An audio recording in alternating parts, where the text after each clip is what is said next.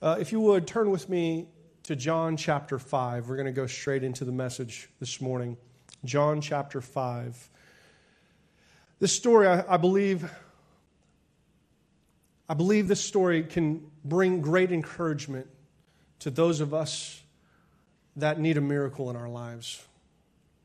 If you need a, if you're believing, you're praying that God performs a miracle in your life, would you just raise your hand this morning?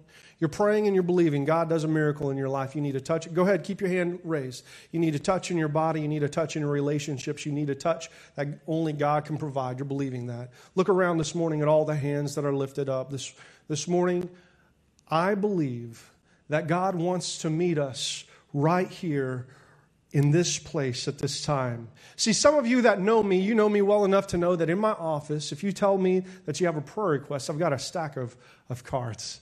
And I, I write your prayer requests down on, on those cards. And I, as, I, as I pray, I go through the cards. And I, I couldn't tell you how many there were, I don't have them numbered.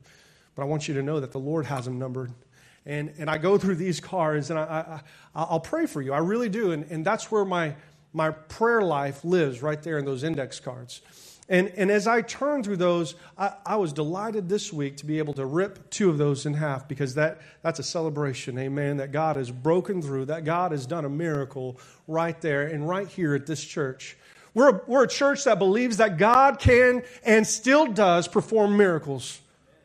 Well, come on, half of us got that. We're a church that believes God does miracles this morning. And I believe that God is still wanting to do miracles in our hearts, in our lives and I want to celebrate with you. See, there are people in this place that raised their hand and they said that they need a miracle. They're believing in God to do a miracle. But I'm here to tell you this morning that your miracle begins where your excuses end. Somebody heard that this morning. See, John chapter 5, verse 1, that's where we're going to pick it up this morning. After this, there was a feast of the Jews, and Jesus went up to Jerusalem. I want to pause right there. I want to tell you that Jesus was going to a feast in Jerusalem. He was coming out of uh, Galilee, he was coming out of Samaria, performing a couple of miracles. It was in the north part of the country. And Jesus was coming into Jerusalem. And I, don't know about you guys, in, in the South, we say we're, we're going down to. Anybody ever say we're going down to? We're going down to the Dairy Queen. Man, that sounds good right now. I don't know. This is stuff comes to me. Going down to the Dairy Queen. I want some ice cream for some reason for breakfast this morning. But it, but Jesus, see, in the Bible, if you're going to Jerusalem, you're always going up because Jerusalem is up on a hill, so you're going up no matter which direction you're coming from. And Jesus is he's he's coming from the from the north, he's coming into Jerusalem from the south. And we don't know what exactly the festival was. We know it was a we know it was a Jewish feast. It was probably one of three different kinds of feasts that they celebrate uh, in Jerusalem. And we know that, that hundreds of thousands, if not millions, of people came into that city at that time to participate in a meeting. But there was a meeting within that meeting, and Jesus had an appointment with a man. See, the, the scripture doesn't tell us.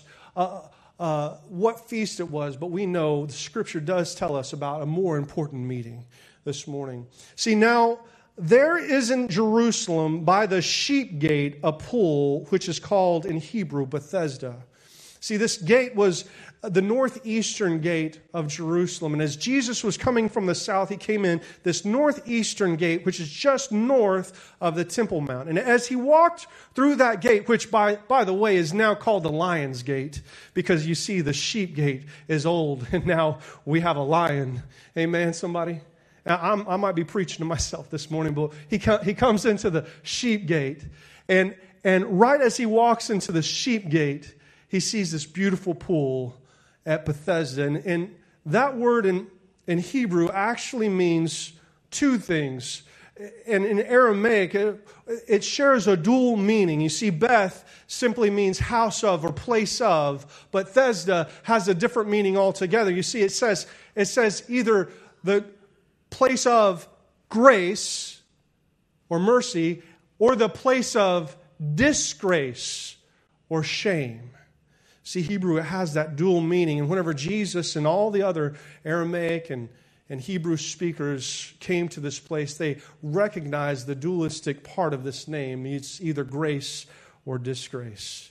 And it continues to describe this place in Scripture having five porches. In these lay a great multitude of sick people, blind, lame, paralyzed, maybe some gossips in there, and some addicts, and, and people that are cynical, and, and somebody that needs somebody to do something in their lives from the Lord. And if I keep on going, I could probably hit some of us. But the truth is, is I probably hit myself twice now.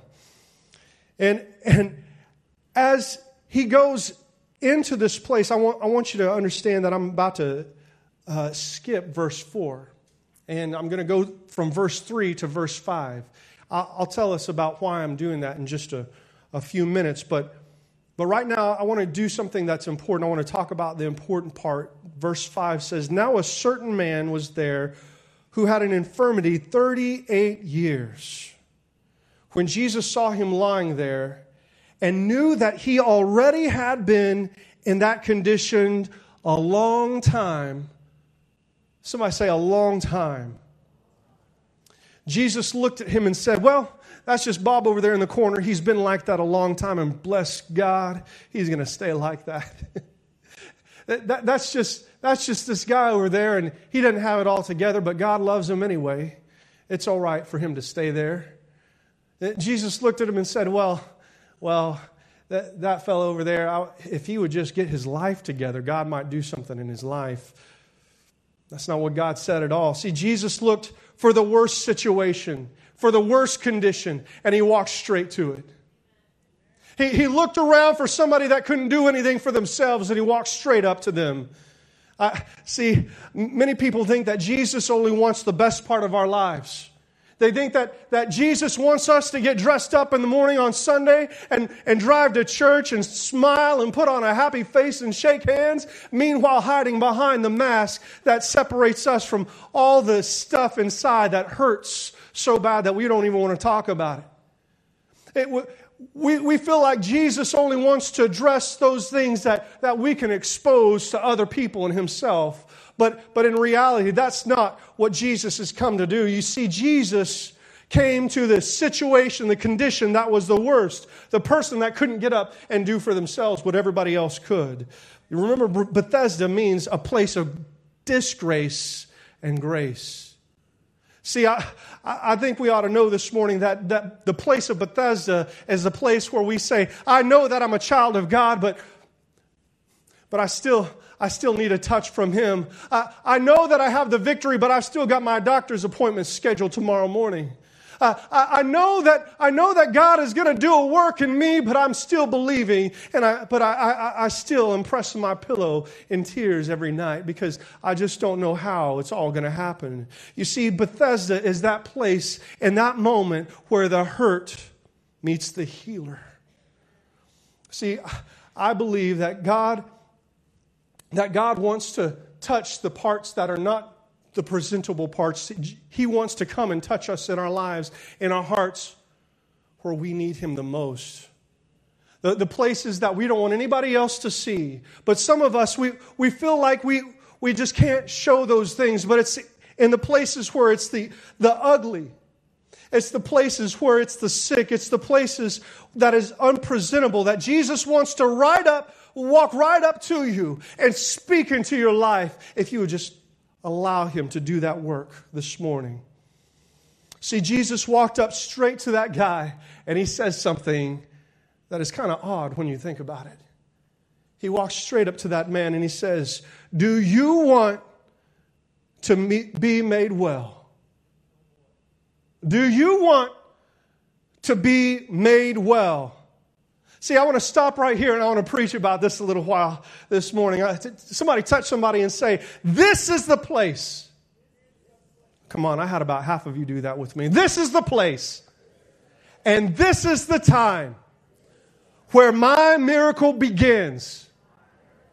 Heavenly Father, I pray that you would release your Holy Spirit into this place. Speak to our hearts and our lives. We bind the enemy and all the distractions that would try to present itself, themselves to keep us from reaching out and touching you this morning, Lord. I pray, God, that miracles would happen in this place at this time. In Jesus' name, amen and amen.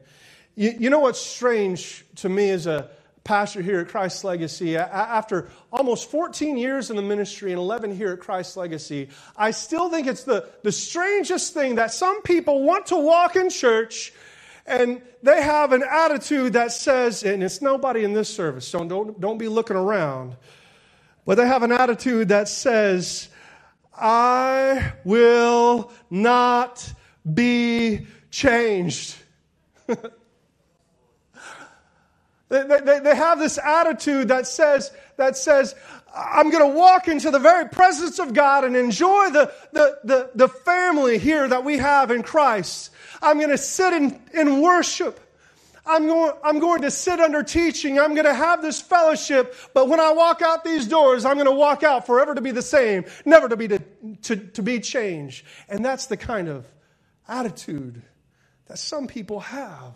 Not here this morning, though. Not one, not one. And it's just astounding to me that we could come into this place with that kind of attitude. See, there was a pool just inside of that sheep gate in Jerusalem called Bethesda, a place of grace and disgrace. I want to tell you about the people that are sitting next to you this morning eh, eh, on your row. Look out, here I come. See, as a pastor, we have the amazing privilege and the heavy burden to share your life with you. And when you walk into our offices and you begin to bear out your soul and share with what's going on in your life, we somehow see beyond that curtain that we all put up in front of us, and all of a sudden life just gets real back there. And tears come, and hearts are broken, and families are torn apart and things are happening all in our congregation, but when we come in here, we, we smile, we shake hands, and we hug each other, and we say everything is fine. But this morning, I, we, we've got to come to a place of reality where grace meets disgrace and come to that spot and say, It's that spot right there where God wants to touch me. It's that spot, not, not in the shaking of hands, not in the smiles, not in the nice clothes, but in the hurt and in the ugly and, and in the lacking. See, we all have a spiritual condition. We have a spiritual condition, and this condition, it doesn't go away. It doesn't go away no matter what mask you put on and no matter how nice you look and no matter, no matter what, what you say or you do. We can, even, we can even try to put it out of our minds, but we know that it never goes away. It always comes back up and it reminds us where it is and what's wrong with our lives. It doesn't go away. See, if I asked this morning what, what you were praying for, in your life. Many people would be here and they would say, Well, I'm Pastor John, I'm praying for my marriage this morning, or I'm praying for my children this morning. Or maybe you're praying for a job or that God would help you start a business. I'm praying for a, a decision that I need to make this morning, Pastor John. Or, or I, I'm, praying, I'm praying for this or that. But uh, this morning, the real miracle needs to come between a place of grace and disgrace. The real miracle starts right here in our hearts, in our lives. It's not a, well, come on now, here, here, here, listen to what I want to say. Eh, you see, when we think about miracles, most of the time we think about something in our situation or in our condition that needs to change. We're thinking about something external that needs to change, but, but you know what is always missing? God changed me. God set me free from me. God somehow come and crawl inside of this heart of mine and make me right. We need to pray like the psalmist said in 51:10, create in me a clean heart, O God, and renew a right spirit within me. now, now, see, uh, as a pastor, I, I, have trouble admitting this, but I'm going to pray. I'm going to pray about this. I'm going to admit this to you guys because I want victory in this in my heart. But sometimes I have the wrong spirit about things. I, I, don't know about you, but, but sometimes I, I, I, pray and I worship and I ask God to change my situation. But God, when God is wanting me to change, I'm praying about my situation. And when I need to be praying, God change me, I'm really praying about my situation. I don't know what it is about that, but God wants to set us free from praying about our stuff and praying about us open our hearts up to change instead of open our lives up to change. Because it would be nice to be comfortable this morning. It would be nice, well, it, it would be nice to come and pray, God, change what's going around me. But instead, we need to be praying that God changes us. See, Jesus walks up to the man with a question Do you want to change? Do you want to be made well? We don't know exactly what was wrong with this man. We know that he couldn't move around. Some translations say that he was paralyzed, while other tr- translations say something different. But we know that he couldn't move around very much. And, and we think that he might not have been able to hear very much because if you look at his response to the next passage of Scripture, we, we see that he just did not answer the question at all. It kind of reminds me of, uh, of my wife a little bit. Um, See, I've already cleared this with her. She apparently she's getting a new outfit for this one, but um, see, when I begin to argue, my brain goes numb. And, and, and it's hard for me to, to, to come up with words. And, and, and I, start, I start repeating myself. And I, I start like, uh, you know, and, and, and I, I just, I, I, just can't, I can't think of anything to say, and I just get frustrated, and I walk. I'm the kind of guy that 20 minutes later, after the argument or after a difficult situation, I got the best lines. Anybody like that this morning? You got the best lines 20 minutes after it all happens. And my wife is a different kind of person. You see, she is cool, calm, and collected, and she has the best lines at the right time in the right place. And my wife was dealing with my children, and it seemed like in that moment there was 10 other things that were going on and she was doing a very good job handling everything and everything was going on around her and the kids were fighting and, and she was getting frustrated with the kids and she began to tell the kids what to do you just stop hitting each other. You, you stop. Hey, you, you, you stop. You stop fighting. You stop pushing her. You stop. You, hey, stop arguing right now. Would you just calm down? And all this was going on, and, and then and then finally they, they were coming up, and she said, "Well, he hit me, or or she's pushing me, or she's doing all," and it was just going on. And, and they were trying to come up with all these reasons why they couldn't do what she was telling them to do. And I, I saw the switch flip. I was like, I know what's happening. I'm about to walk away. I've seen that before. And she said, she said something. She said, I didn't ask what happened. I'm about to tell you what's going to happen. My goodness. I, I thought that she only said that to me. I just tease, and she doesn't say that to me very much.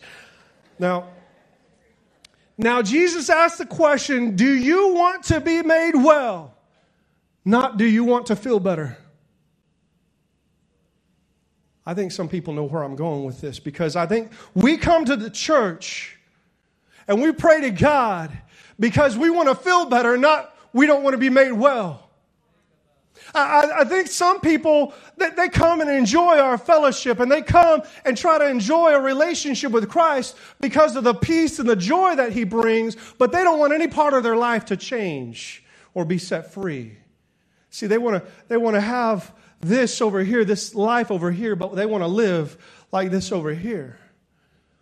And it doesn't work. It doesn't work. See, when we come to the Lord, He asks us a question Do you want to be made well. And you and I, we have an answer for that. And that's what the pool represented this morning.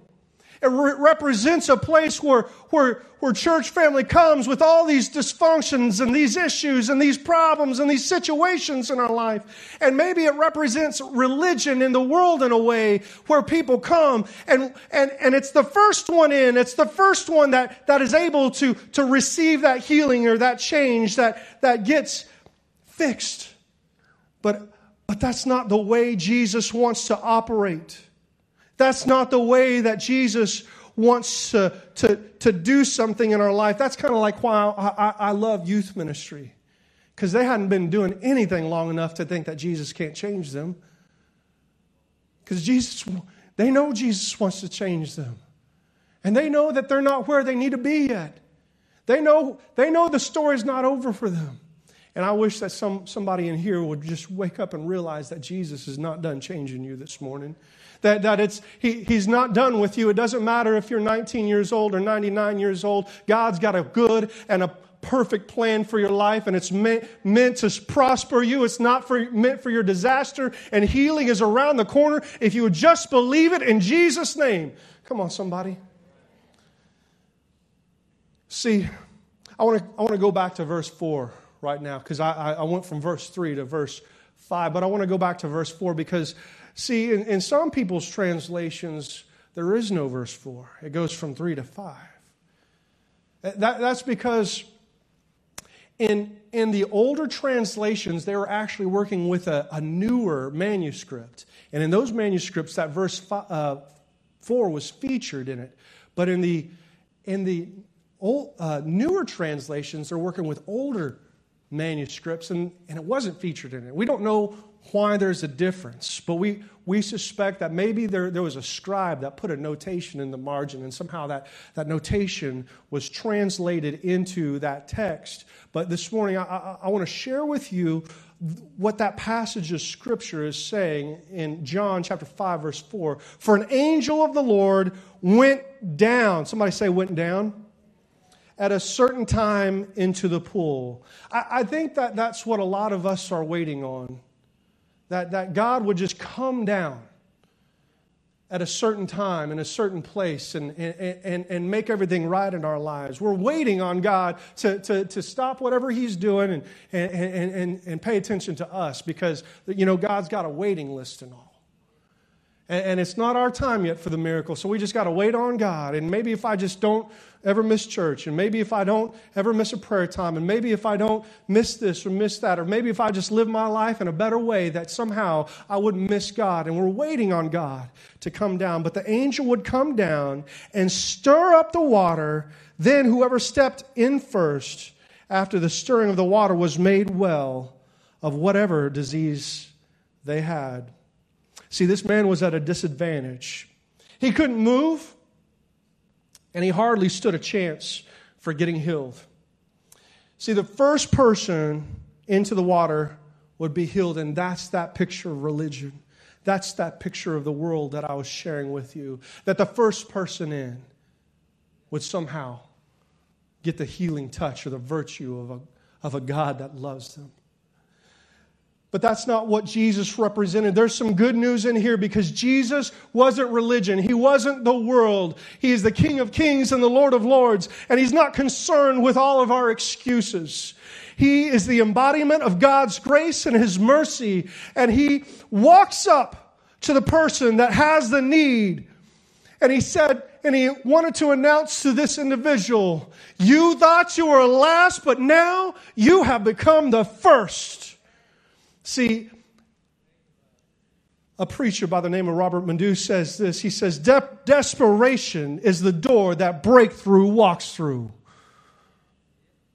I think if I say that three or four times, it can become my quote. Desperation is the door that breakthrough walks through. See, the more desperate the situation is, the greater opportunity there is for a miracle. So if you need something from God this morning, now is the right time, and this is the right place. See, we can, we can wait on God to come down into our life and give us joy and give us peace. We can wait for God to come down and change our lives and stir the waters and shake us loose from all the addiction and all this and that. But I, I, want you to know this morning that, that some of you are begging God to do a miracle and you're sitting there wondering why your miracle hasn't occurred. But, but I, I, I, I don't believe that you have to beg a loving and heavenly Father to give you what He wants to give you. I, don't believe that you have to beg uh, your heavenly Father for something He's already purchased for you. I don't believe that you have to beg a loving and giving Heavenly Father for something that He has died to already set you free from. You don't have to do that. And, and what's more is you don't have to, you don't have to work to try to convince somebody that you need something from God. You don't have to, you don't have, to have a, a good explanation and try to convince somebody else that God needs to help you in your situation because I want you to know that when a God of all the universe, the unlimited God, comes and He wants to do something in your life, He speaks the words and it's done. And there's nothing that anybody can say or do about it. Amen? So I don't care what the doctor says. I, I, I don't care what the rent says. I, I, I don't care what your situation says. I don't care what other people around you say. When God wants to do something in your life, He speaks the words and it's accomplished in your life. Somebody needs to hear that. We're continuing it with verse 7. The sick man answered him, Sir, I have no man to put me into the pool when their water is stirred up. But while I am coming, another steps down before me. Sir, uh, Jesus, you, you don't know how it works in these parts. sir, sir, you, you haven't been paying attention. You see, I, I'm, I am paralyzed. I, I, am not able to do what you think I ought to be able to do because, see, we all know that, that healing doesn't come right here where I'm at. Healing comes down in those waters. And, and it only comes to those people that are in line first, not, not the people like me. And so, sir, you just, you, you, I, I, know you mean well, you, but, but you don't know what you're talking about. but see, he was so busy with his excuses that he didn't recognize Jehovah Rapha, the God that heals, was standing right in front of him wanting to do a miracle. And I keep expecting Jesus to jump into our text saying, saying, I didn't ask all that. I'm about to tell you what's going to happen in your life. And, and this morning, this morning, I, I think it's crazy how you and I can be stuck when an unlimited God is standing right in front of us wanting to work something out and we begin to offer him all these excuses in our lives as to why God can't do this. When he, all he has to do is speak, and then it's done. Just say the words, Lord, and it's accomplished. See, what's fair, and I'll be fair to this, this guy, this paralytic, this invalid. Everything that he said was true. It was all true. He couldn't move. He'd been there for 38 years. He probably had his own spot right there at the church, at the seat.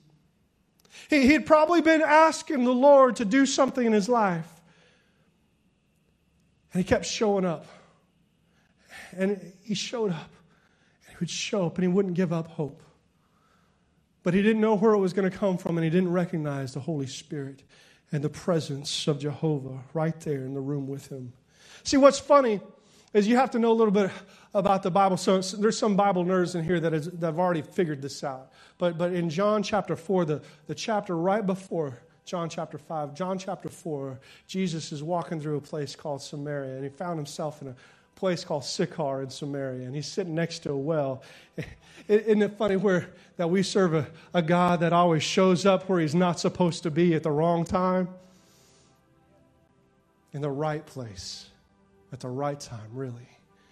And Jesus is sitting at that well, and a woman, a Samaritan woman, walks up, and Jesus says, Woman, give me a drink of water which is only something Jesus can say without getting in trouble.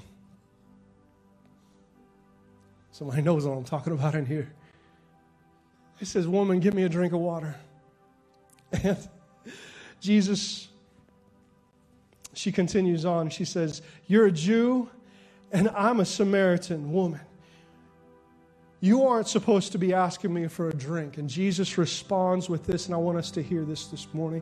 He says, If you knew the gift of God and who it was that says to you, Give me a drink you would ask him, and he would have given you living water.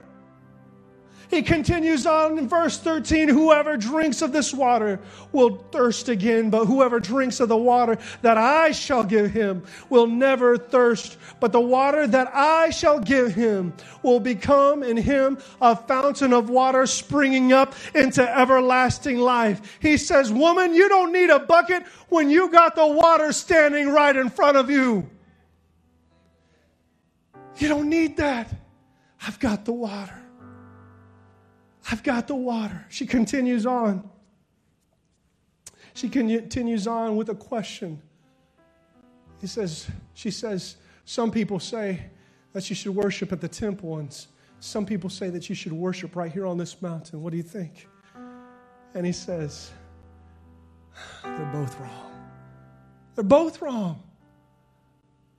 See, the Heavenly Father, there will come a day when that Heavenly Father and even right now, today, wants you not to worship on the mountain, not to worship in the temple, but to worship right there in spirit and in truth, at the place of grace and disgrace, where you bear your life out to God in honesty and humility, and you tell God exactly what's going on, so that not He can fix the situation, the problem, but He wants to fix you right here, right now.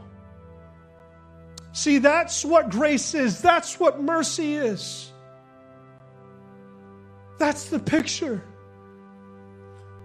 It's where we meet Jesus at Bethesda between grace and disgrace. And that's a picture of salvation. See, miracles begin where our excuses end and we open ourselves up to what the Lord really wants to work with. I don't have anybody. I, don't have anybody to walk beside me. If I just had some expert help, if I just had some good counseling, if I just had a good church family, if I just had this, if I just had that, and there's nothing wrong with any of that. But I want you to know that God can do more in your heart and your life at that place in this moment than all the pastoral counseling in the whole entire world. He can deal with you and your struggle and the situation and the anxiety and the hurts and the pains faster than any prescription could ever dream about doing. God wants to work in our hearts and lives. One of the biggest dangers in our life is that we believe that we're the exception of the rule. But we ladies and gentlemen, are the rule. There are no exceptions. God wants to work in our hearts and lives. See, Jesus looks back at the man and says in verse 8, Rise, take up your bed, and walk. He said, Get up! Get up! Is it possible that while we are waiting for God to come down, God is waiting on you and I to stand up and come to Him and show Him where the place of grace meets the place of disgrace and get real with Him so that He could touch something in our lives that we don't want anybody else to be looking at. Is it possible that God wants to meet us at the point where we have excuses and to do something in our lives? Is it possible that God wants us to change before our situation changes? Maybe miracles are when not the situation changes, but when we change. So this morning, my prayer is that the living water would spring up inside of our sto- souls and make us well.